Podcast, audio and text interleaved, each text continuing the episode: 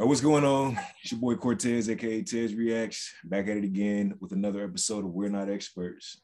And today, this is going to be a a couples edition of the episode. As you can see, all of my wonderful friends have their beautiful significant others with them. I'm going to go ahead and let everybody get a chance to introduce themselves, and then I'll introduce my wonderful wife. All right, how you doing? I know me, I'm Graylin, Max. This is my beautiful lady, Melanie. She'll be joining us today for today's podcast.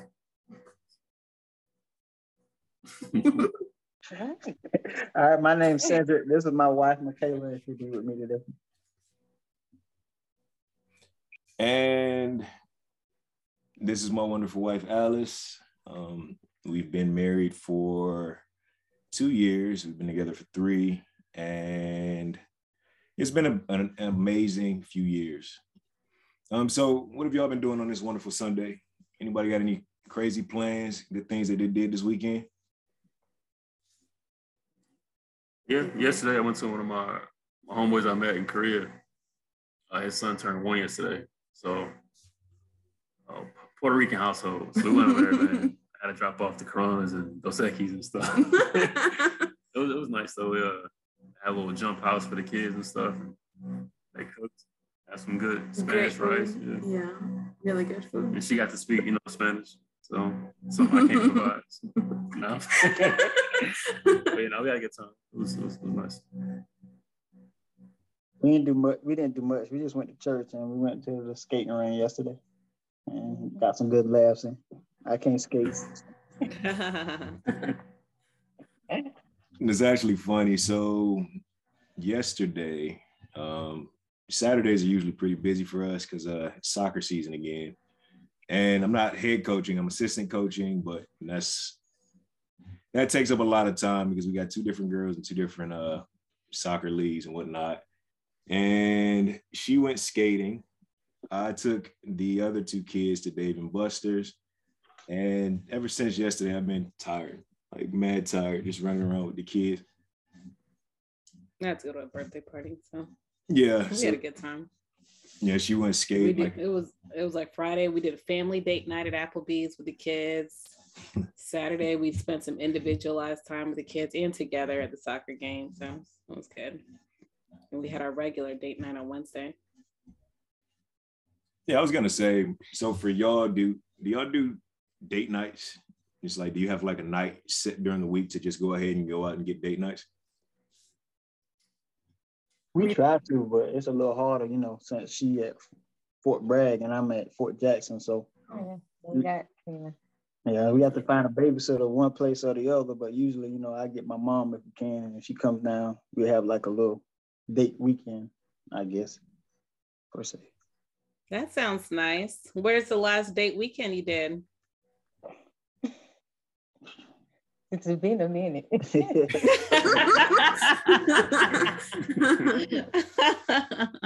we had one last weekend. Well, two weeks. Well, two weeks ago. It was yeah, two weeks ago.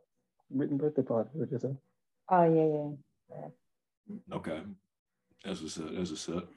It's nice. What about y'all? I know y'all got the baby. It's been hard. It's really hard. We don't have a babysitter or nothing. All we have is daycare. I'm like, I'm very iffy about letting other people watch my kids when my kids that young. So um, I just trust people. So soon, you know, she get a little older, start walking.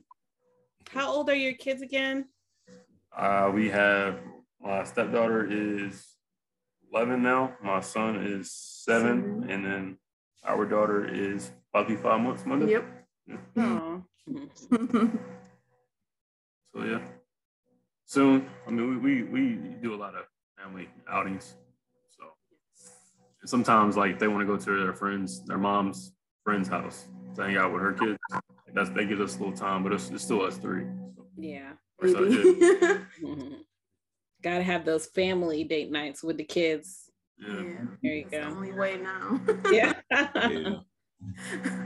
I was gonna say, so we are lucky because we got one that's getting ready to be of age. I mean, of course, she can't watch the baby quite yet. But, but she watched. She'll, she we went to Costco this morning, and our she's almost eleven. She was here with the eleven year old, two eight year olds, and a five year old for just for like a little bit. And we took the baby with us. Yeah, we don't. And of course, we got cameras all around the house, so yeah, so you can see what's going on.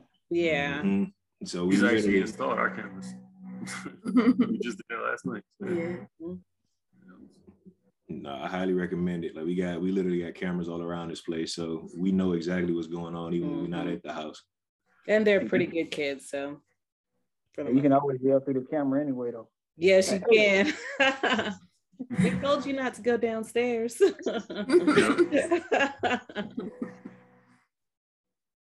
Hey, so the very first thing that we're going to talk about, I mean, because uh, her and I were married, and I uh, said, Michaela, y'all are married. And just y'all, uh, Graylin and Mel, like, I know y'all are getting ready. Well, y'all, ain't, I'm not going to say you're getting ready to get married or anything, but y'all been together, y'all had a baby and whatnot. So how important do you think it is to lay down ground rules before you go ahead and you step into a huge commitment, such as having a baby or getting married or just being in a long-standing relationship?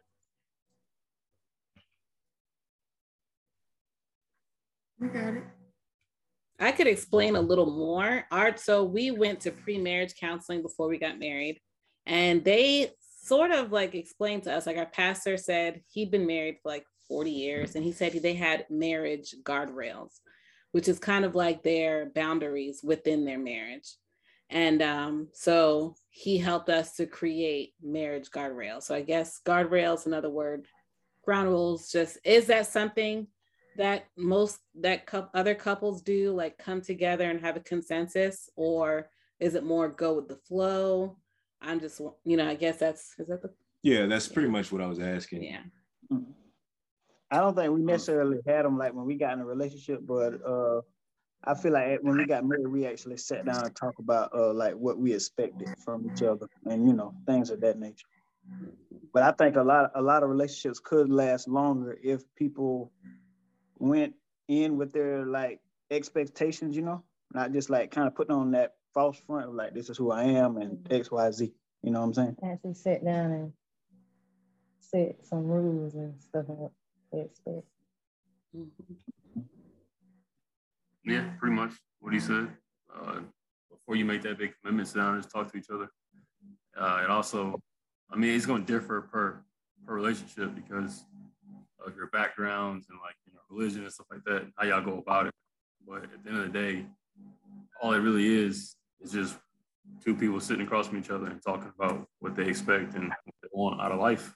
You know what I mean? So that's really it.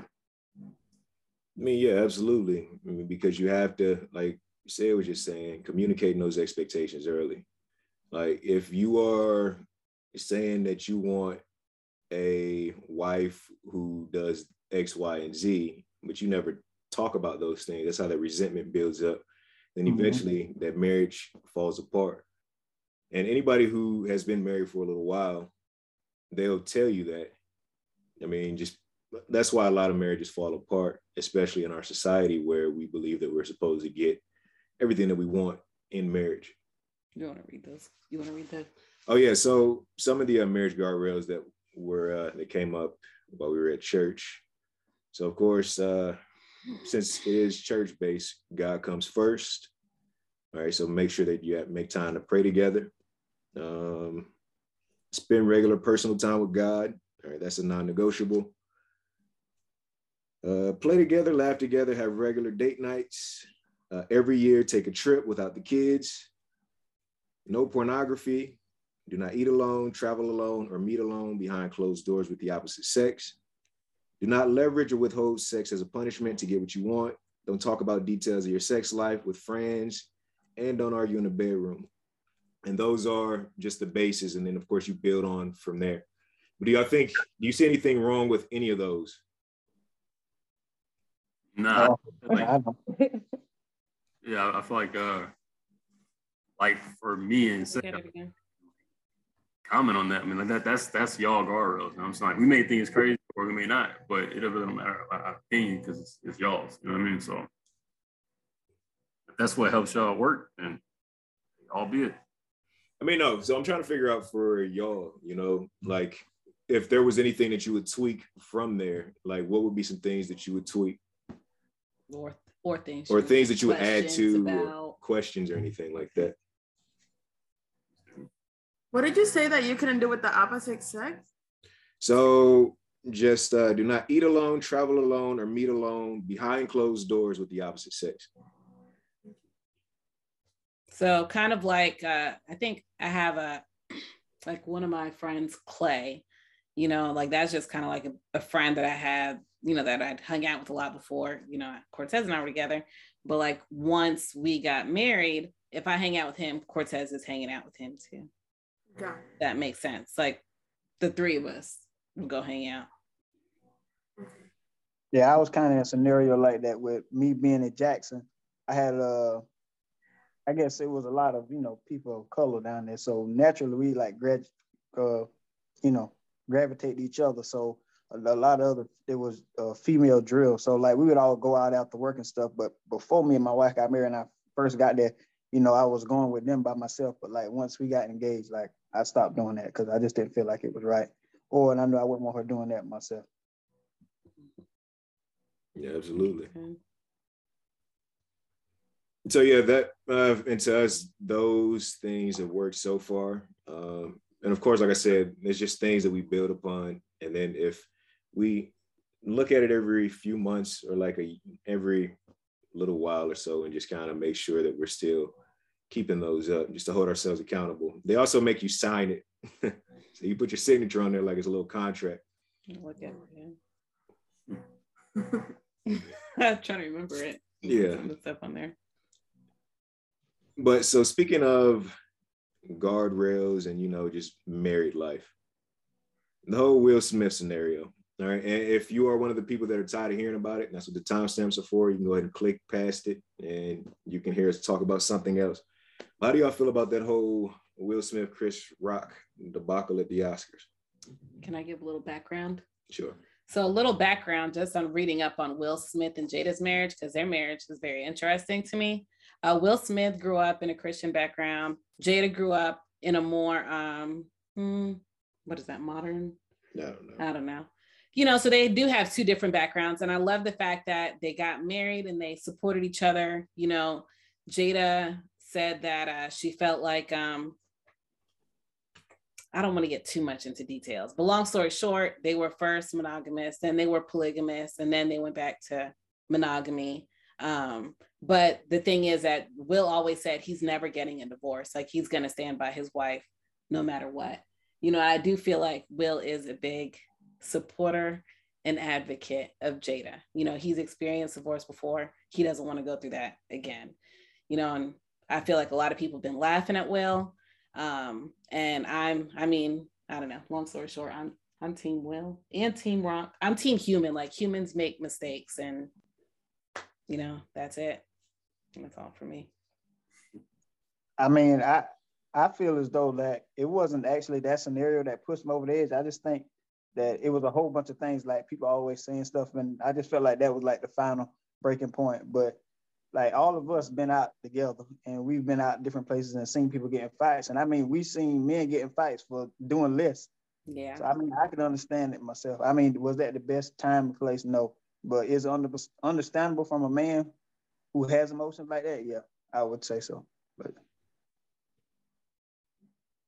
yeah, been, been created to a meme and watching everybody talk about your wife and everything they did or she did. And then her coming on, on live T V and saying it was a, a situationship and that that was born, you know what I mean, the whole term itself. But I'm like, like you said, that, that probably wasn't, I mean, that, that was the, the, the breaking point for him, like live T V, and you got a comedian talking about it, like, and then he probably just saw himself kind of getting getting over it, and then you have a, a guy make a joke about her her disease, you know what I mean, that that will piss anybody off.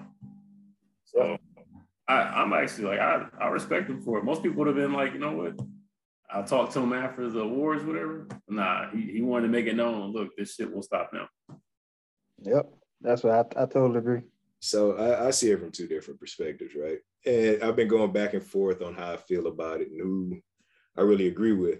So when it comes to, you know, just comedians being comedians and having their jokes.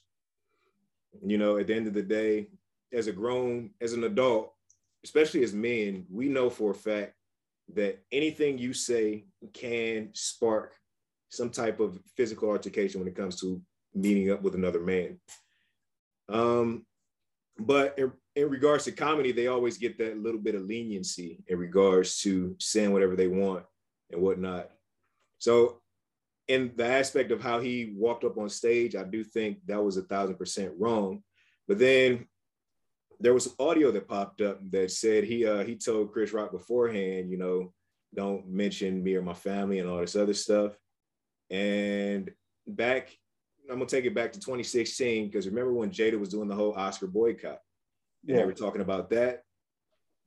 And, you know, Chris Rock was the one that chimed in, you know, saying what he said, like, yeah, well, nobody invited you to come to the Oscars anyway, so I don't even know why you're mentioning it and all this other stuff. And the fact that he made the Good Hair documentary, you know, talking about Black women's hair and all this other stuff.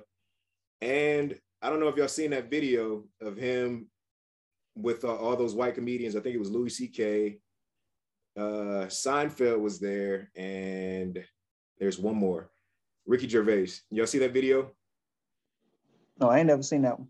So there's a video of them floating around on the internet, and, you know, Ricky Gervais and what's his face, they're just dropping the N-word around Chris Rock. They're like, you know, and they're just saying it like, right, like, and everybody else except Seinfeld. Seinfeld was the one that had to chime in, and he's oh, like, you know, yeah, yeah, yeah. You remember, yeah, so you know what I'm yeah. talking about, where everybody's just signing off with the N-word, and he's the only one that has something to say about it, and Chris Rock is sitting there. So it already kind of makes him look like he don't really care too much about Black people to begin with, so I can understand why Will got all upset about it. And, but my biggest thing with Will is like, out of everybody, well, that dude tried him in public, but Chris Rock ain't a hard dude. All right, he's about one hundred forty pounds soaking wet. Like, he's not gonna, he's not much of a threat. So him slapping him, to me, it's not really like a big, it's not like a big thing. Like, I, I don't think it makes him look tough. I don't think it, it does that for me. I think he could have handled it a different, well, he could have handled it afterwards. But then again, it's a human moment. I mean, it was a human reaction, and he felt like, you're coming at my wife, so, I mean, he did what he had to do. I don't agree with the fact that there, he removed himself from the Academy. They're pulling all his, like, uh, he has a movie he's making on Netflix right now, and they're pulling funding for it and all this other stuff. So I don't think he needs to be under all this scrutiny. He apologized. I think we should all just let it go, to be honest. Yeah, because other actors definitely did worse, so. Absolutely. And I, I think he's, I mean, of course, when you're, because he is a man that's worth hundreds of millions of dollars. I mean, and as a man that's worth hundreds of millions of dollars, you should know better than to put your hands on somebody else, especially in a public forum, because that will get your, that will get your money taken away quick, fast, and in a hurry. Because if you hit somebody who has lesser money than you, or it doesn't even matter, they're going to try to sue you regardless. I mean, I do think Jada probably should have said something to him, but I can also understand, you know, he's just like, forget all that. I'm going to do what I got to do. I mean, and I'm pretty sure anybody here, any of us, if we felt like our woman was being disrespected, we're going to go ahead and we're going to check that also.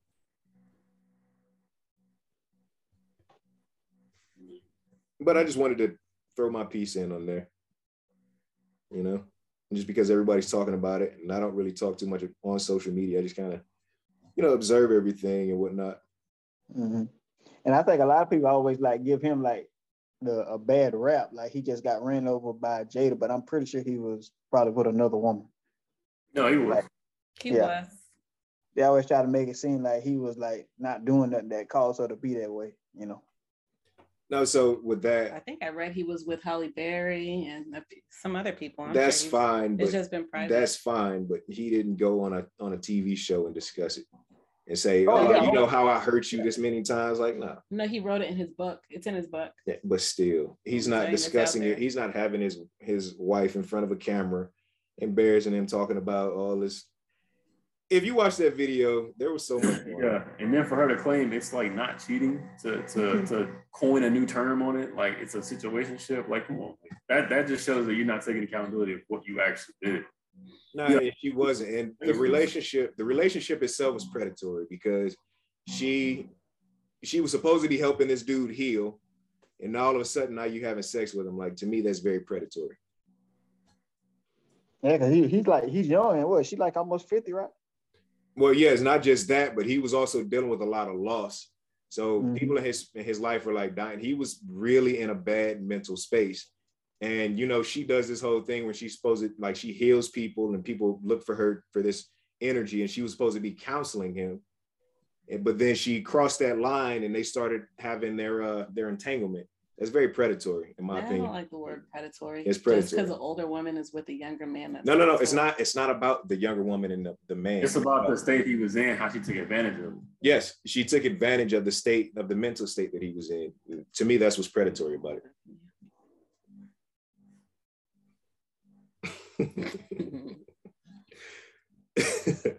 All right, but anyway, I mean, we can talk about Will Smith all day, but at the end of the day, these are real people that are dealing with real situations. So my question to y'all is, like, I've seen a lot of tweets and stuff like that. It talks about, well, Carrie Hilson, she put out a tweet like a long time ago where she talked about, you know, in certain situations, I can be, depending on who the man is and like how the man is, I can submit to that type of man. But do you think that conditional submission is a real thing? Like, do you think that a woman who is used to being in that, that front seat, being very dominant, do you think she could be submissive just because she's with a certain person? I think a lot of times, go ahead. I think if a woman is dominant, it's hard for her to submit. I'll say that. one hundred percent. It don't matter who the man is, they still gonna fight him. Yeah. They said, like, if I get this, if I get this kind of man, I'm gonna be this type of way. No, you're not gonna turn off who you are fundamentally just because you with somebody else. Yeah, and I, I, that's that was the biggest issue. So what I had. did Carrie Hilson say? Yes, let she me, said, I, like, see if I can, I can already kind of guess because I've heard women say it before. They're only going to submit to a certain kind of man. Conditional submission is what you're saying, right? Yes. So, I mean, the idea of submission, again, that's a, that's a, that's a religious idea. That's a religious, you know, back, background. And in the Bible, it says the man is supposed to submit to God and love his wife, like Jesus loved the church. And then the woman should submit to the man. So isn't conditional submission in the Bible? Mm, so... Yes. It doesn't say that just submit. Well, first of all, let me read the tweet. So it says, men who provide emotional security and display wise leadership will get the softest, most feminine, relaxed, trusting, guard down, submissive, nurturing version of their woman. She's right. I don't necessarily agree just because, like Cedric was saying, um, when it comes to you being who you are, you can't just turn those, those traits off. I mean, yes, of course, you will allow somebody to do certain things for you, but in your mind, if it's not done within a certain time frame in a certain way, you're going to want to do it yourself. All she said is pr- provide emotional security and wise leadership. So she's not even saying that it needs to be sh- that way. The woman is not in a state of um of uh trying to figure everything out, or like, you know, if that makes sense, Cortez, like... No, it makes sense. Yeah. I still don't agree with the statement. What about y'all? What did y'all take? What are y'all takes on that? Do you, well, uh, Graylin and Melanie, y'all got any thoughts on that? Nah, not with the whole religious aspect. The whole submission thing, I'm not... I've always found it better for both parties to be on the same level. They take care of the, I mean, you can take care of different things and stuff, but it's literally just, I like to say fifty fifty, I like to say one hundred one hundred, but uh, no one's really in charge. Like, y'all work together. Like, that. that's that's how I've always seen my relationships. I feel like if you get someone who's submissive, they get too buried in that role, and then they don't start taking care of, like, initiative, like taking initiative to do things. And that, that will eat away at you because you feel like the only person taking care of things in a relationship. I just, me personally, I've never actually liked that type of outlook on it. I got you. I mean, of course, different strokes, different folks. I just think certain people have different kind of roles. Like I, in every relationship, you have to identify like what that person is going to be responsible for, because everybody can't do everything. Like I know I can't do everything, so there's certain things that I need my wife to do, or vice versa. Like I know she's not going to do that, and you know, just as a man, I feel like I should be doing certain things, you know. Yeah, no, I completely agree with what you just said. So yeah, you have to, and it goes into, you know, when you first get into a relationship, you know, putting down exactly what you're expecting. Because yeah, if you're expecting somebody, you're expecting to be a tyrant, like as a husband, and you know, you have a wife that's kind of dominant, you know, that's not going to work. Mm-hmm. And uh, like I said, look, thankfully ain't none of us uh, in the dating market right now, because that's a huge thing that a lot of people are dealing with. And if you hear a lot of conversations that are taking place, they're talking a lot about, you know, dominance and submission, and they're talking about men are supposed to be this way and women are supposed to be this way. There's a whole subgenre on the internet of people just going back and forth and talking about, well, just pretty much the genders fighting amongst each other.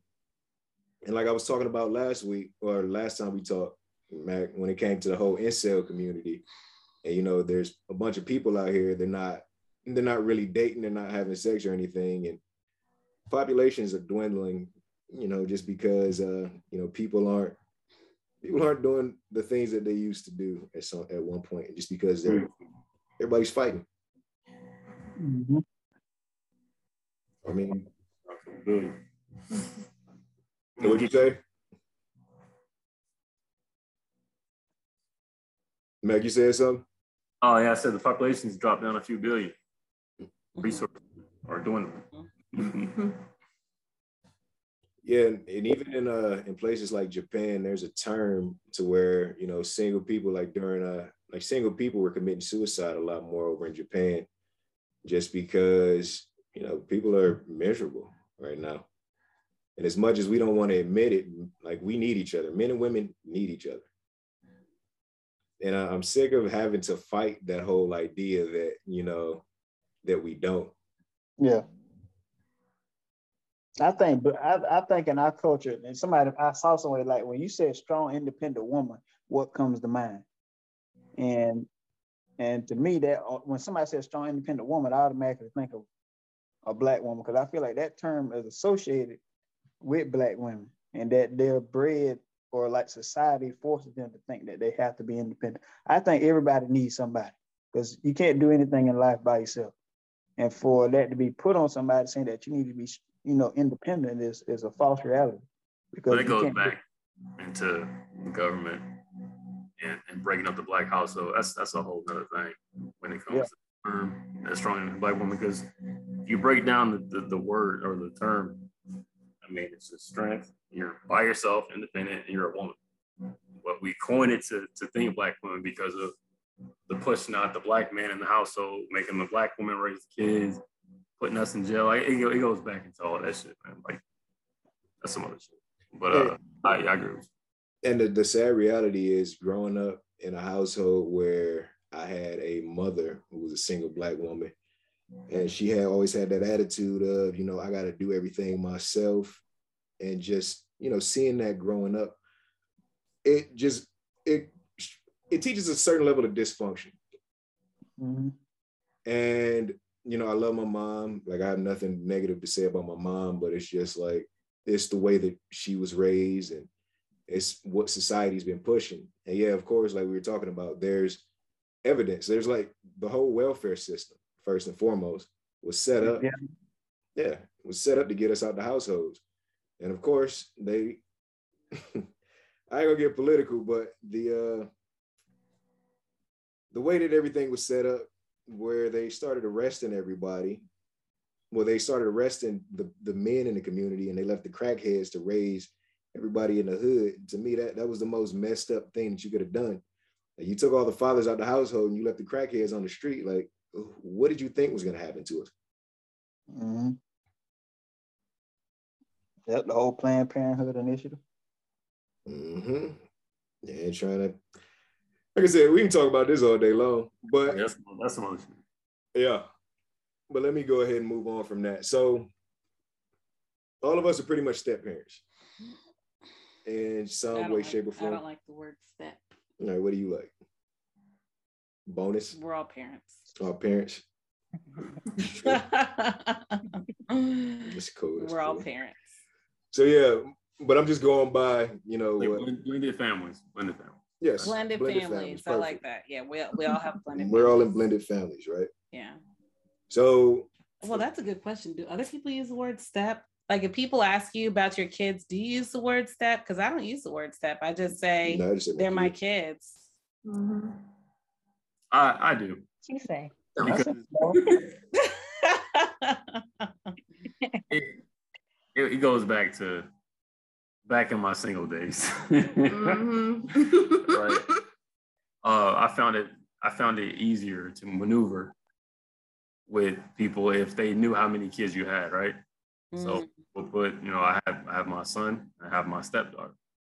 So if they know, like, if they get into a relationship with me, one hundred percent they're gonna have to deal with my son. They may not have to, you know. It's it's kind of weird, but gotcha. No, I got you. Dude. Yeah. No, it, it sounds a little bit more commendable when you tell a woman, like, yeah, I got my, my son and I got, I got my stepdaughter. Yeah, because it's like, oh, you still take care of her even though you're not married? Yeah, because I'm the only father she knows. But like that, that's just, I didn't want to leave her behind type shit. So that's just who I am as a person. You see me, you know who I am. Now you know where my morals are. Like, it just makes it easier moving along. So, but, right, like that now, I, I really don't say stepchild anymore. I just say my daughter. So, I mean, I, I grew into it. So. Yeah, I, I think it's definitely a grow into type of thing, you know. You know, depend on and depend on the relationship the child has with, you know, the actual father too. Yeah. So, so what does he say? Uh, you say again? So everybody just says their child. Yeah, it's just their child. So of course, being in blended families, we have different. So of course, you got the nuclear family and you got blended families, and we all have our different things that we go through in regards to parenting. Um, I was going to say, so what are some of the challenges that y'all feel like you face?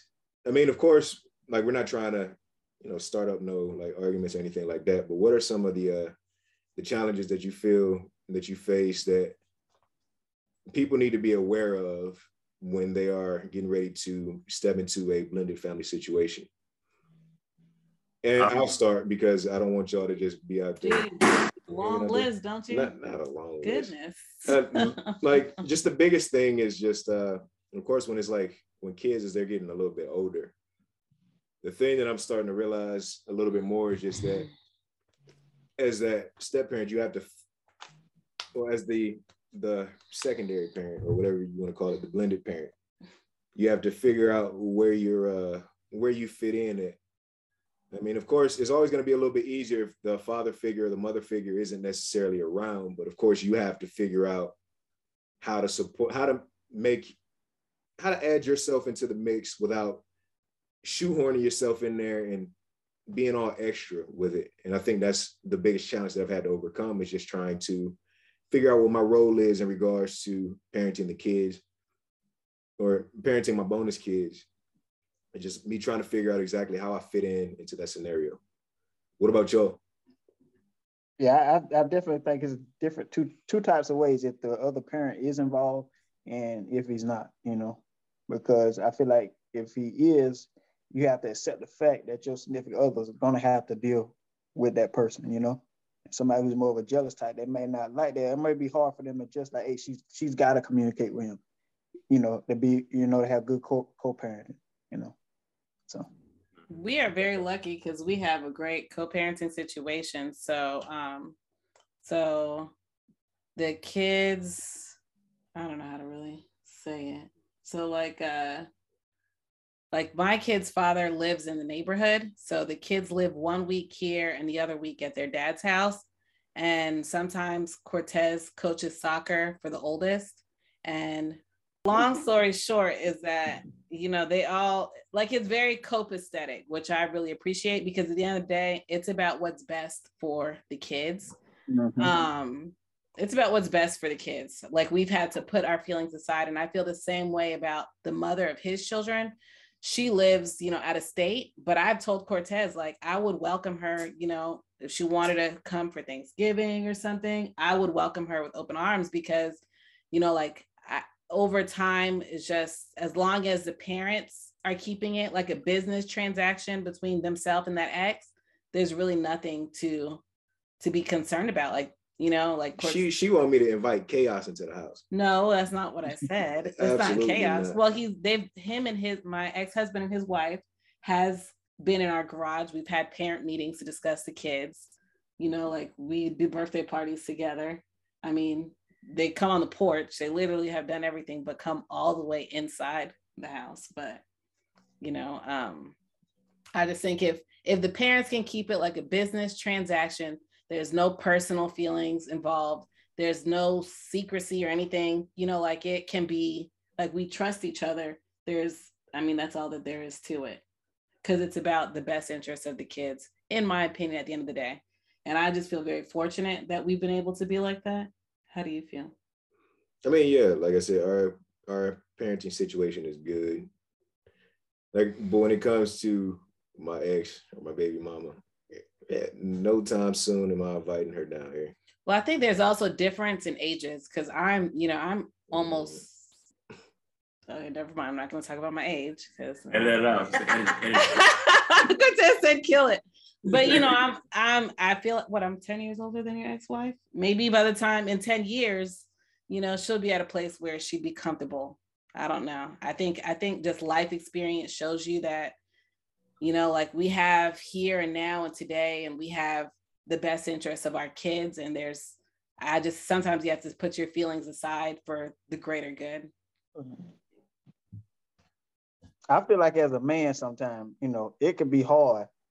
Like say, for instance, this is an example. Like if you know you're doing everything for this child, you're taking care of and you're feeding them and you're doing X, Y, Z for them, but they don't call you dad. Like that, I, I feel like that hurts a man.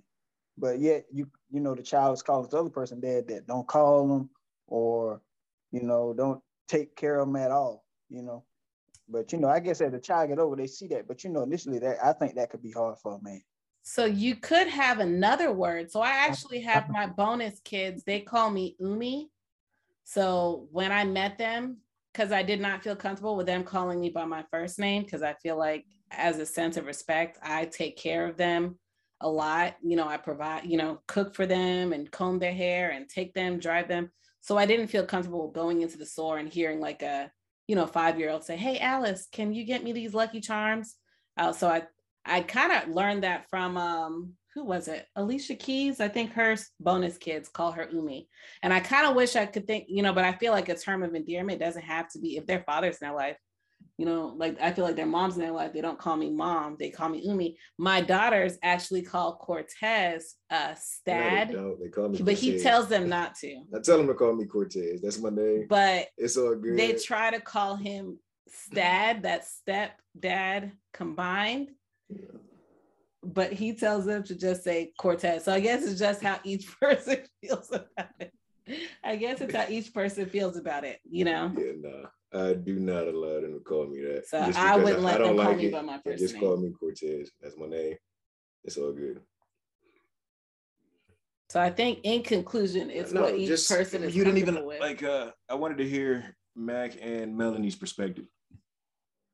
So recently, the kids started uh, to ask me if they can call me their stepmom. They're like, "Are you my stepmom?" I'm like, "Yeah, I'm your stepmom, but." You know, you're my bonus kids in a sense, you know? Like I said, I don't really like that step mom, step kid thing because it just puts it into that perspective, you know? Well, I have my full kid, right, with my partner, and I have my step kids, but no, to me, it's just all one, so. But they still don't call me mommy or nothing. They just call me Miss Melanie, which I'm okay with because it's what they're comfortable with. So I just, since they're still really young, I just let, I just go at their pace pretty much and their comfort zone. yeah, uh, kind of bouncing off what uh said was saying, like it could be hard for the the stepdad uh, or the, you know the dad. Pretty much based off like if, if the kid calls you stepdad or dad, or um if the, the biological is in the, the picture or not, like with me, I met my my stepdaughter at the age of three, and he wasn't really in the picture. Like he, he was like next door, but wasn't in the picture. But uh, it kind of made it easier for me to kind of, you know, come into her life and be her father figure and stuff like that. And it just, I mean, we she's twelve, eleven now, so it's mm-hmm. been rolling, you know what I'm saying? So we've been good. Um, I was gonna ask you guys, kind of move on a little bit with this with this topic when it comes to disciplining the kids, right? Is that something, like we talked about earlier, how you sit down and, you know, do boundaries and stuff like that? How do y'all talk about disciplining the kids when it's not, you're not the biological parent? Is it okay? Like, what, what's, what's y'all, y'all guardrails?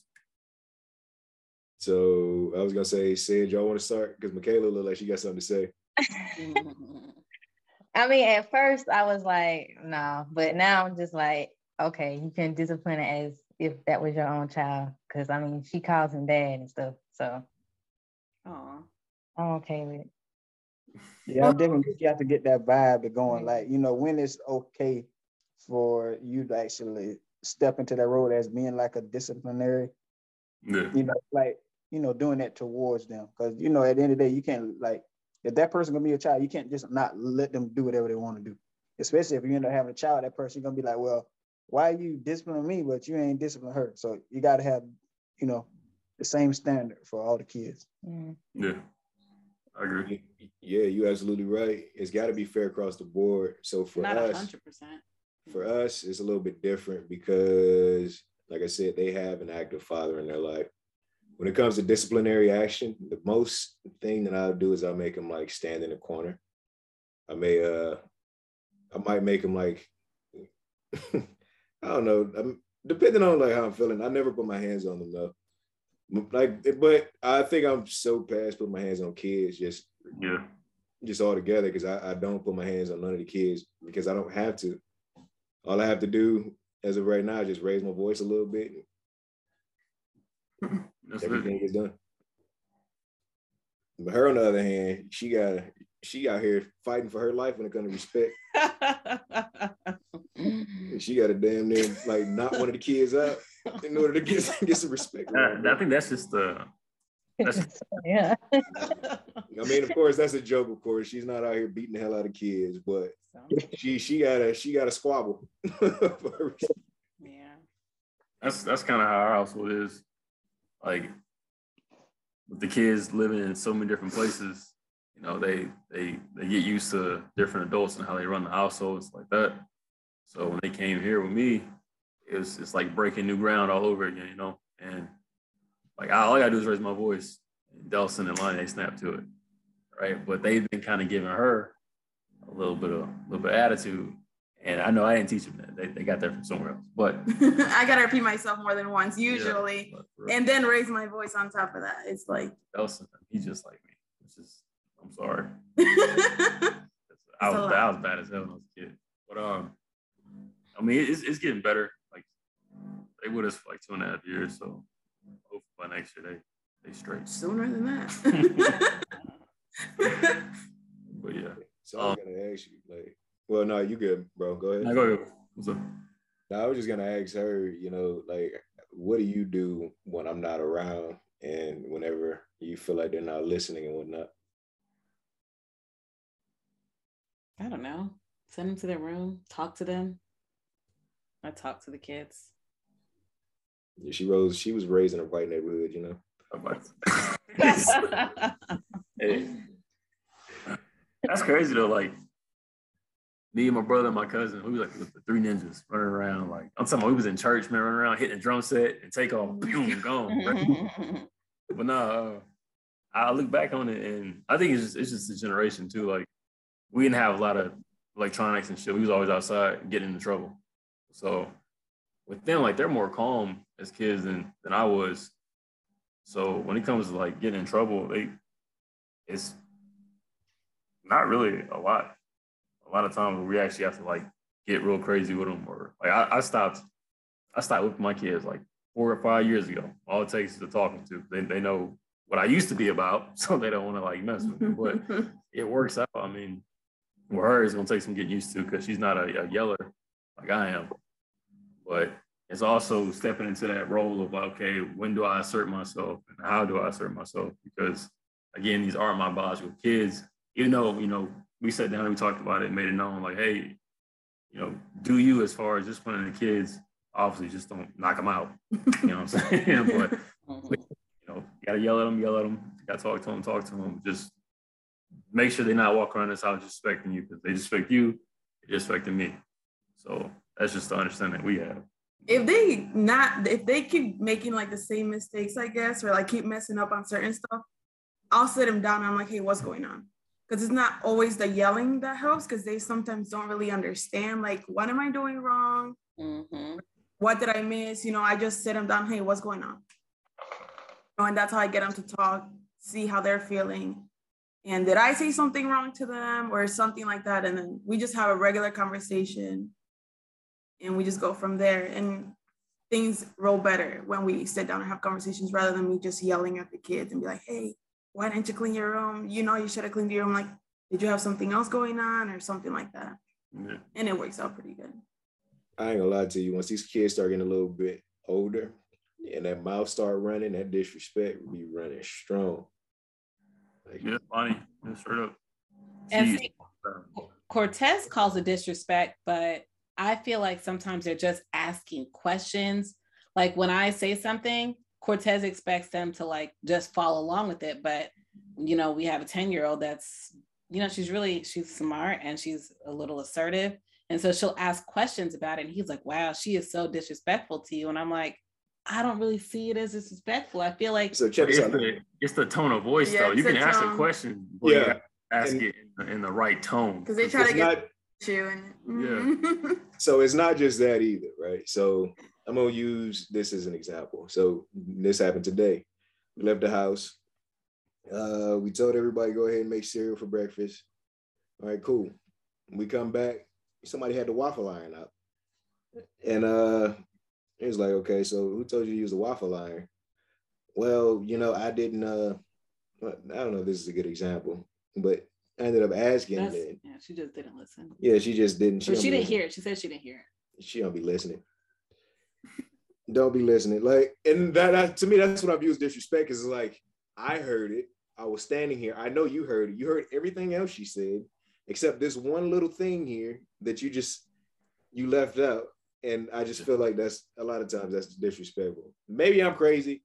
Maybe, maybe it's something wrong with me, but just little things. We kind of been like trained to look at stuff like that too. Like we've yeah. been that type of stuff for years. So it's like we, we can we can tell when somebody's been a smart ass, you know, or something. Yeah. Like I, I know when somebody's being a smart ass to me, no, like straight up. Right. Yeah, you Cortez does identify it a lot better than I do. He can pay attention to the tone of voice, to the direction you're looking in their eyes. I feel like he's really reading into it. And you're right, maybe it is some of your background with your career where you can tell where people are being disrespectful. That and the rolling of the eyes. Mm. I don't know what, like, just... Because you got to think about it, like, our line of work, like, we... we we it's, it's easy to see it for us because, like, the people we, we're over, they can't, like, physically come at us. So they got to find the ways to disrespect us. You know what I mean? So tone of voice, rolling of the eyes, body gestures, like however, like we, we we pick up on that like that. So, yeah, I ain't gonna lie to you. Like a lot of times, I be finding myself wanting to posture. Yeah, what? But then I just, I had to realize, like, I'm not at work, kids, bro. So you just sitting there, just festering, like. And you know what? With my background, having been a teacher for, you know, I was a teacher for ten years, like you can't do, you can't treat kids in a classroom like that. Like you have to talk to the kids.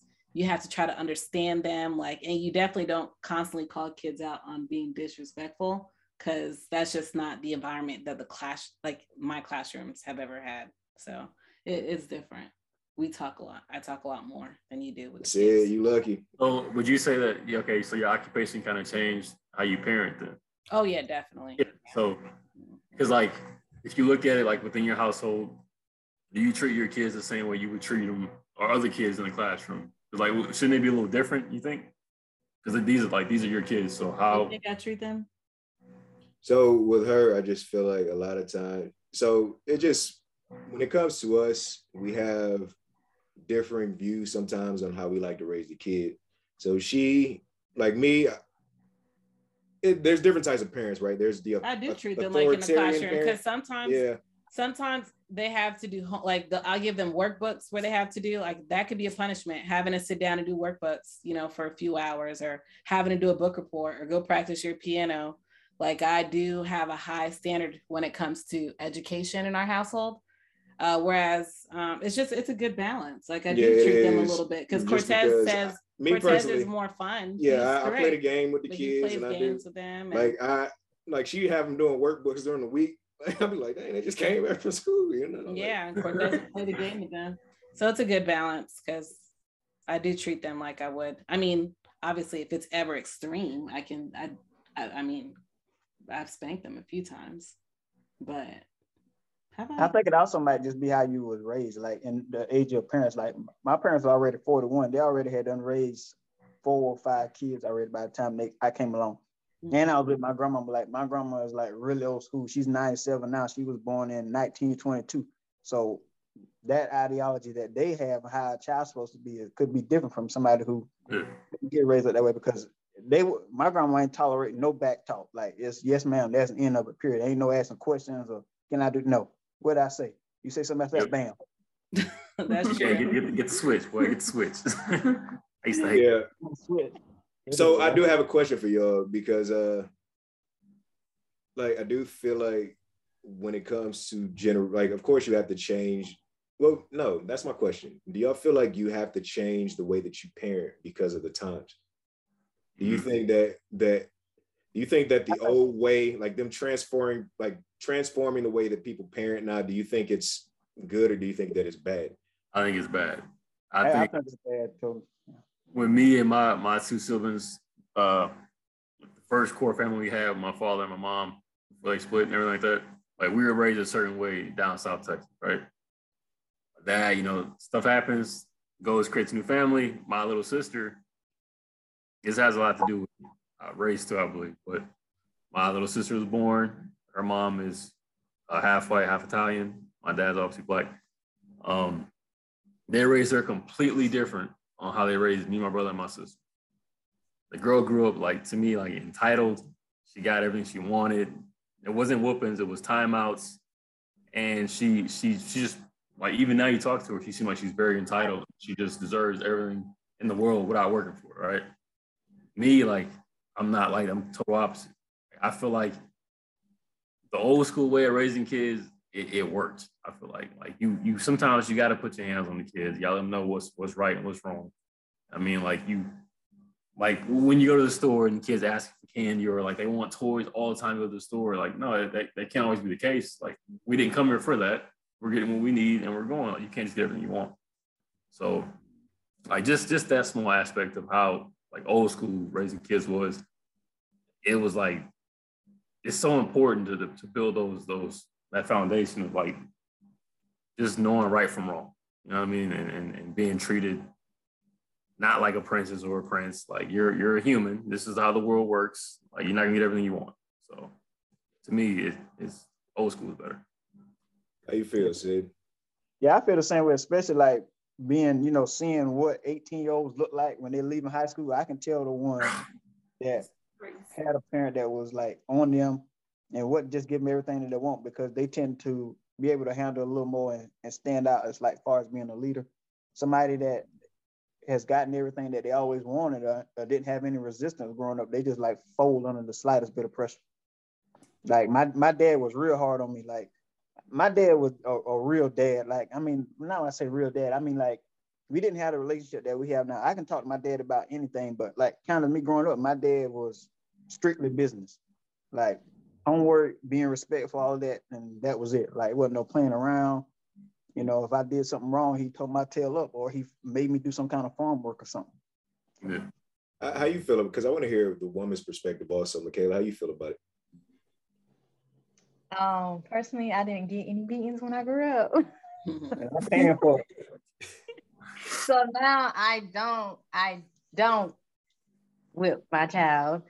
Cedric pretty much, he, he wants me to, but I mean, it's hard to do that when I didn't get beatings when I grew up. So, so what about you, Melanie? My dad passed away when I was five, so I really didn't have that father figure till I was like ten. Then my stepdad came in, but I don't know. It was a very different dynamic because I was already much older. So seeing him as a father figure for me personally, it was a lot because we had to move out of Puerto Rico all the way to Chicago. And it's like, I'm in his environment now. So I wasn't really that comfortable. And to this day, I still don't call my dad, but I never got booked. I was telling her, I was like, yo, hey, when, when Mia grow up and she she act out, I'm gonna pop her little butt, pop her hand, because like it's just you gotta. She's you gotta too little to think about that. I mean, you grow up though, like you have to establish, like, okay, hey, that's a no-no, pop. You know what I mean? Like when she pulls your hair and stuff, right?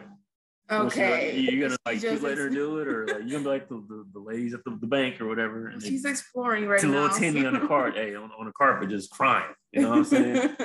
Going crazy, and people are like, yo, you gonna get your kid or what? Like yesterday, right? So we're at that that one year old party in my homeboys, right? And we got Mia, and these little babies start coming up, right? And they just start seeing Mia and playing with her. You want to like, squeeze her cheeks? Yeah, like tapping her head hard and shit. I'm like, yo, like I'm sweating because like I don't want to like. Stiff arm this kid because the parents is watching like stop no, no come get her ass and, and like get her. Yeah. Right. I don't want to put my hands on the person's kids, but it's just like you gotta teach your kids like some things are right and some things are all right. Don't go to the baby slapping and like come on man, like if you're a parent you watching it like nah, she playing nah bro like come get her please. Nah, so when it comes to the whole parenting thing for me, like I do. I completely agree. I do think the older style parent is better just because, yes, like uh, we, we, we're in a lot better financial situation than I was when I was a child. And I think that, like, I don't think that I would be able to live the life that I live if I wasn't raised the way that I was raised. Yeah. And when it comes to, you know, all the asking questions and whatnot and just questioning every decision that that your parents make, coming from a biblical standard, the biblical perspective, one of the Ten Commandments is you're supposed to honor your mother and father. If you're not doing that, then it can, the worst case scenario, it can lead to death, right? And they need to understand that I'm not telling you not to do something because I don't want you to do it. I'm telling you not to do it because A, I know it's the wrong thing to do, or B, you're gonna get hurt doing it. So you need to just go ahead and just listen. And when you don't listen, there needs to be consequences to those actions. And just having sending them to their room, putting them in timeout doesn't always do the trick. Sometimes you gotta you gotta get your hands a little bit dirty, even though you don't like it. You gotta. I mean, sometimes it's what you gotta do. I mean, honestly, cause that's how it is in basic training. Like you can't mold a soldier like by just talking to him. Mm-mm. It's not gonna work. You don't. Some people, um, some people only know pain and repetition. That's the only way that they learn. Yeah. And certain lessons, like you have to know. Like, of course, some people, they go ahead, they touch the stove and they learn that it's hot. They don't touch it no more, stuff like that. And the best lessons you learn are from a painful place. Yeah, I mean, look at any any sports team or any type of sports activity, bro. Like you mess up, you run suicides. Yeah, now you break up. Establish that if I make this wrong, I'm running suicide. It's a physical thing, and I'm, I hate it. I'm tired, I'm sweating, I'm out of breath.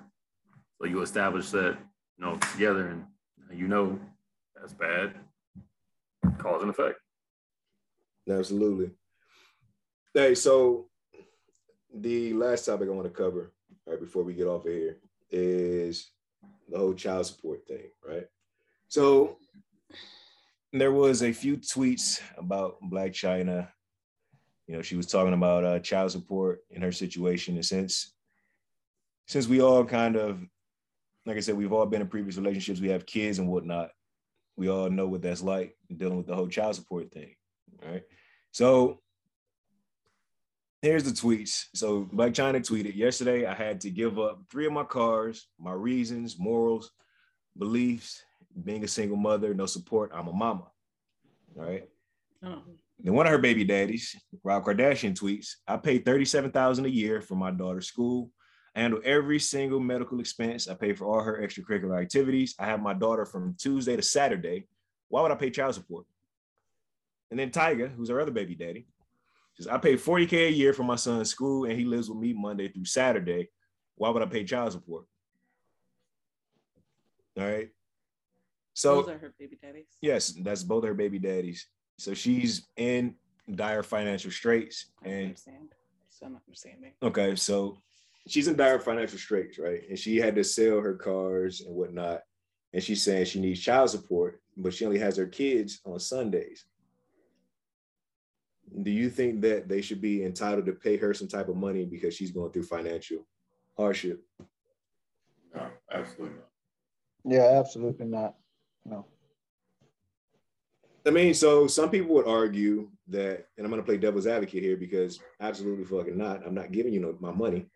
But let's play devil's advocate here. So a lot of people say when it comes to child support that the child support is supposed to be for the mother to have a place to stay and to be taken care of, while even if the kids aren't in a possession, for her to maintain the possessions that she has. I mean, even with that being said, do y'all still feel the same way? No, equal opportunity. I mean, uh, fall for equal rights. You know what I'm saying? Like, you have, get a job, same I got a job. You support our kids the same I support our kids. You shouldn't get any more than what you need to raise that child for the time you have them. Mm-hmm. They need to, they need to put in a, a a way that like fucking like if I send you a thousand dollars a month, uh, I need to know like where, where it's going, like receipt wise. four hundred for daycare, three hundred for for extra activities, whatever. Like you shouldn't be able to pocket any of that and use it for your own gain. It should go all to the kid. So that's what she that's what she's complaining about. She has no work. So she's losing the things that she has, not not the ability to take care of the kids. And I wonder how come there's no financial, now I know this does sound dumb, but I'm just trying to say like how things are so double standard. How come there's no financial relief for a man that can't pay child support? But if somebody who has a child, if they're in the custody of the child, if they can't take it, they can go get government assistance. But what if a man actually is trying? Even some of them, most of the time they probably ain't, but you know, even if they can't, why can't you say, well, I can't make my child support, why can't I just get help? But the person who has a child need help to buy food or need a place to stay, they can find those resources. I just think it's wrong. It should be. The worst part about the child support system is a lot of times the there's a department where they have to, they're required to take a certain amount of that money. And the, the person that had the child or the actual parents only get like a percentage of it. The funny thing about this whole situation here is she's the secondary parent in both of these situations. So if I was them, I'd be petty and I would start charging her child support. Yeah. You know, yep. Like, come on. I can't believe she would even say that anyway. All right, but she is all taken care of. So I got another question for y'all, right? So in regards to paying child support, so do you think when a parent requests child support from a, another parent, do you think Do you think it's a good thing to sick the child support people on your uh, on your significant other if you're the one taking care of the kid? Do you think it would hurt the relationship? No, you have to explain. I don't understand. So what I'm saying is, like, say, oh wait, go ahead. No, so I it depends on like okay, so if you have custody of the kid and the mom isn't paying child support, even though you have her ninety over fifty percent of the time, right? Um, would you put her on child support? First, obviously talk about it. If she says she doesn't want to do it, then you have the legal rights to, to go around the legal way and, and get child support put on her. Um, would it hurt the relationship? At this point, man, like the relationship's over. Like you have that co-parenting, you know, if you have that. Um, I feel like you shouldn't really care about the her, her feelings or his feelings in that in that matter. It's it's based off of how we're gonna take care of the child. I'm doing my part, you need to do your part. So sicking them on her, like it, no matter. Like that's what that's for. Like if you look at it, um, we're always the ones getting messed up in this situation, more more often than not. So if we had the opportunity to do it, not trying to be petty, but hey, that's what it's there for. That's what they use it for. So why not? Why not use it? You know, I was gonna say, I'm pretty sure since they make a lot of money, like they don't necessarily need it. Of course, pride takes in too. Like as a man taking money from a woman, of course, some men don't necessarily care. But I've seen it so many times to where, and this happened to me when I was a kid. where when child support finally caught up to my father, like he was all upset. He didn't even really want, he like he cut off all communication for a little while from my myself, my mom, and my parent, like uh, and my mom. And he was just like, you know, like you're gonna do this to me. Like he was upset, and it actually made things a lot worse to the point that, well, for a while, of course, he was like, yeah, he was looking at it from a transitional, a transactional standpoint where he was like, you know, I'm gonna get my money's worth, blah, blah, blah. Then eventually he stopped coming around. And I think more or less that may have been the reason. I mean, of course, there's more to it because, of course, the woman isn't always innocent in those situations. They tell you certain things, they try to poison your mind against the parent. And I'm not saying that was going on, that it was, it wasn't going on. I'm just saying that it happens. But uh, I think actually getting formal child support agreements hurts the family. Uh, well, hurts, uh, hurts that relationship just in that aspect a lot of times. I mean, ideally, hope, ideally people shouldn't have to use child support. Ideally, both parents are involved and both parents are taking care of the kids. You know what I'm saying? But unfortunately, yeah, that's not, yeah, unfortunately, it's not the reality of some situations. There are true deadbeat parents, you know? Ideally, though, I don't think anybody has a baby saying, man, I'm, well, no, actually, I don't know. Maybe they do, because look at how many kids Nick Cannon got. That's a whole different story. But I'm just saying, ideally, both yeah, parents are yeah. involved. And you know, yeah, if you don't think they using uh, them babies as a come up, some people do use it as a come up. That's true, but yeah. I, that should that's not how it should be. I think it's weird though for like blended families, because like I have no legal rights over my stepdaughter, like none whatsoever. I pay for everything she she needs when she's with me. Um, obviously, I pay like an agreement of child support with my my son. To my ex-wife, but uh, and like we do the whole like year on year off income tax, but I don't get anything for my stepdaughter. It's like it sucks and it's messed up, I feel like, but again, that's an agreement y'all y'all would have to talk about. But um, as far as like child support, me personally, I, I think I think it's it's it's messed up because with my situation. Uh, me getting divorced from my ex-wife, like I obviously like I had I had no legal rights. I didn't have to pay child support for lying, but uh, she put me on child support. For, well, not child support. We agreed on child support for Delson, and when I with the money I sent, she was using for both of them. And that's why I say like I need to know where my money is going, because like I, it's not my responsibility to take care of Leilani. That, that's you and the biological. If you don't put him on child support, then why are you putting me on child support? So it was like it was, it's just the whole system to me is is is B S. But again, that's that's that's something else. So yeah, that's how I feel about it. I don't like child support. I agree on what you're saying. As long as it covers everything, you should be straight. Like my money shouldn't be going to you buying new purses. Your money should be going to me buying new stuff. Like I just focus on the kids and a business trip. Like you said earlier. I think the whole, the whole child support thing and alimony is was made for a time that don't exist in today's yeah world. Like when women didn't work, you know what I mean, like it, it's damn near equal now, like it, alimony shouldn't even be a thing. Yeah, no, I agree, but I'm not gonna lie, I always get a chuckle whenever I see a man getting al- alimony payments. Like, hey, I'm happy. Who's it? Mary J. Wise Husson? Mary J. Wise yeah, I'm chilling. I like that. Hey, I'm, I'm, every time I see him like it's so rare, like you rarely see it. Kelly, no, now it's happening more. Halle Berry paid alimony and child support. Kelly Clarkson had a huge. Oh, I seen that one. Support. He get paid yeah, a lot yeah. of money, and he only gets the kids like two days a month. I was like, golly. Yeah, the, the courts are kind of turning now because I'm seeing a lot of celebrity women paying men child support. That goes to the feminization of our men anyway. But actually, I do have one more topic I want to cover because I do think this is, this will be a good one. So just uh, the whole affirmative action thing, because, you know, affirmative action was appealed, like appealed a few years back, but the N F L is now bringing it back for their coaches, their coaching staff. So they're supposed to have at least one person of color that's working. A coach. Yes, that's working as a coach on their team. Do y'all think that bringing affirmative action back is a good thing or is it a bad thing? I, I mean, generally, I couldn't see why they wouldn't have a black coach anyway, considering most football team is made up of black people. So I don't understand why there wouldn't be more black, like, you know, defensive coach, offensive coach, or whatever. Because I know there's good people that's well qualified for that position. But, you know, yeah. good old boys in yeah. some cases.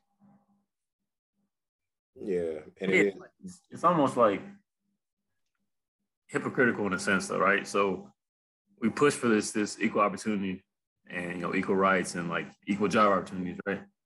But you you install a system to where you you have to hire this person over this person because of their race. So, like, it's it's counterproductive. Like, it, to me, I get it. Like, it, it makes them hire you or hire a person of color. But at the same time, like, that white dude over there is just as decorated as you are when it comes to doing this job. He got looked over because of his race. So how's that equal to him? Like, how's that right for him? And I was going to say, like, me me as a man, like, knowing I got hired into a place, into a position just because just because yeah. color, like, it would bother me. Well, I yeah. agree. They don't value from what you are. I look at it from that perspective. I agree with what Wingate said at the beginning, because the people, Cedric, sorry, the people that are doing the hiring, the people that are at the top systematically, like, for generations, have been white people, you know, and they've, it's been like a, a club that a lot of people couldn't get into. You know, even for myself, I can speak for myself starting a business. When I first started my childcare business, I went to a lot of banks to try to get a loan for my business, and, oh, you don't have enough credit history. Oh, you don't have this, you don't have that. I actually ended up getting funded through Carolina Small Business Development Fund, and another, uh, I found out about them because they fund minority-owned businesses. So if it wasn't for a type of affirmative action, who knows if I would be able to serve the community and over, you know, one hundred fifty kids a year with my childcare center without it. Because I got told, and I, they made me feel sometimes uncomfortable going into those spaces. I'm, you know, I'm a, at the time a young Black female walking into Wells Fargo, walking into this place, and everybody you see is the opposite of me. You know, they're, it's men, first of all, and they're predominantly white. And so, you know, when I finally went to a place that was diverse and they were actually looking for people like me and they were willing to take a chance on me, you know, it was, it was like a godsend. It was like an answer to prayer. So I don't know much about football, but I do support, you know, affirmative action. And then, but I did see somebody say on Twitter, well, maybe they should let um, affirmative action for white men to get onto the N F L because they're it's predominant. Well, they all have at least one white player. So that's, I don't know what the percentage is supposed to be. Usually the kicker. My biggest thing is that. Or the quarterback. When it comes to, so yes, I do, I do think, but that's not necessarily affirmative action. That's more or less, we're talking about hiring into certain companies, and they're trying to they're trying to break up the whole nepotism, like the whole nepotism thing. It's a fact. But the issue that I have with it, and I've seen it a lot of times, is a lot of people like to classify certain things based on race when it's literally just based on poor when their poor performance. Like I've seen it to where people say, you know, such and such was racist. Like, no, it's because you do a shitty job and you you, you do you do stuff half-assed, as opposed to you doing things the way that you need to do them. So I don't know. There's I don't know how to break it, how to like make it better, but I just don't like the, the idea that, you know, a lot of times people think that it's, things are based on race when actually it's not. When it's based on poor job performance. If you're not performing, I don't think that you should be able to get the same opportunities as people that do perform. Well, they should probably have some rubric or standards, and well, they, they do. Oh, they do. Uh, a, a winning record. Like this is a, like if you're not producing, you know, and and butts ain't filling the seats with ticket sales and all that, like that, all that plays into, are we gonna fire this guy or are we gonna hire him, you know, for the season or rehire him? I mean, he was Miami Dolphins, like they were trash for a while. Yeah, yeah, he actually led them to a winning season, so he has a legitimate complaint. And then he went to go, he went to go interview for another job, and that, that that's what it was. He went to go interview for another job, and matter of fact, there was the Patriots. And uh, Coach Belichick called him by mistake and was like, hey, man, you got the job, blah, blah, blah. But he was like, oh, it's the wrong, like, uh, it was either the wrong Brian or the wrong Flores that he contacted. And he was like, oh, it wasn't actually him that was supposed to get the job. But when he came in to do his interview, they said the the people that were supposed to be doing his interview were like halfway drunk, that they didn't really have a plan to hire him anyway, even though he he did a good job when he was down in Miami. He led a losing team to having a winning record, which isn't that pretty disrespectful though? He's no, like, that is disrespectful in that aspect. They're gonna be drunk, like they weren't gonna consider him anyway. Yeah, I, I do agree with it in that aspect. And yes, the N F L is one of those organizations where it is, they won't even allow a black person to buy a team, right? Like uh, at all. They, they've been trying to get that underway. But I mean, it, they, they've been trying to break it down for the past, honestly, since since Colin, like, you know, or Colin Kaepernick did his, did his whole, his whole little spiel. I mean, N F L has been slowly getting better. But I mean, it's like, like Wingate said, it's still a good old boy system. It's always going to be. And that, got out of that shadow. That's the sad reality of, of an organization that is profiting from the labor of a certain, like a certain group of people, and you're not even allowing them to own anything. You're mm-hmm. not allowing them to actually be in those leadership positions. It's, it's kind of, it is kind of messed up. But I also like to look at the opposite side of every single argument always. And I do know a lot of times people complain and they claim the racist card when they just don't do that. They don't do a great job. And matter of fact, I know for a fact, every every male here, we've seen it. We've seen it where people say, you know, such and such is racist. And you're like, no, you just, you just suck at your job. Mm-hmm.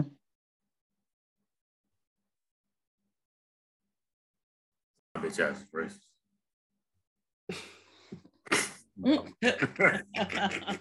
I hate that one. No. I'm gonna make sure I bleep the name. I ain't gonna lie to you. I like them though. I like him too, bro. I've, I've always liked him, but he was a good old boy, and he he, he promoted good old boys. I've seen it firsthand. Yeah, I yeah, but I, I don't. I definitely don't think he was racist though. He's up. I said I don't think he was racist, but he definitely was part of the the good old boys club. Hey, racism comes in a lot of different forms. I may not want to kill you or hang you, but I ain't gonna promote you. But hey, I'm, I, I still made my shit. It's what it is. Hey, so this part of the show, I'm just gonna go ahead and we're gonna go around. Uh, any closing remarks that y'all want to make in regards to just people that are listening? Just I'm open the floor to y'all, and then I'll say my piece. Uh, to any blended families out there, uh, don't give up. The first year is the hardest. Be harder, who knows? But just sit down, talk to each other, understand each other, and uh, one foot in front of the other, and walk walk through faith together. Is that right? Yeah. um. Well, since Sid kind of disappeared, I'm gonna go ahead and sign off. So, just uh, well, do you have anything you want to say? I'm gonna go check on the kids. Uh, you don't have any closing remarks? No, I don't. I'm gonna go check on the kids. I'm just. That's the first thing she about to do too. Yeah. um, that's the other crying already. So I'm just gonna leave everybody with this. Um, you know, I just hope everybody's doing well out there. Your mental health. Uh, it's something that shouldn't be taken for granted. Um, always keep God first. You know, every other thing, every other thing should fall into place after you keep God first. I said, you wanted to add anything? You, you know, finally came back. And Michaela? Uh, yeah, I definitely think it was a good conversation. Different, seeing different perspectives, and you know, seeing that we all like share some of the common things with job. You know, being step parents and being married, having a significant other, having kids. So it's nice to uh, see somebody else's perspective from the same situations that we go through. Definitely. And just some background info, as I said, is one of our good friends from work. Like, the way that's where we met him, but he, he's a good dude. And um, but I'm gonna go ahead and just uh, close this out. All right, this has been this. Uh, this has been the We're Not Experts podcast. All right, check us out. Make sure you like, comment, subscribe, and we out. Peace.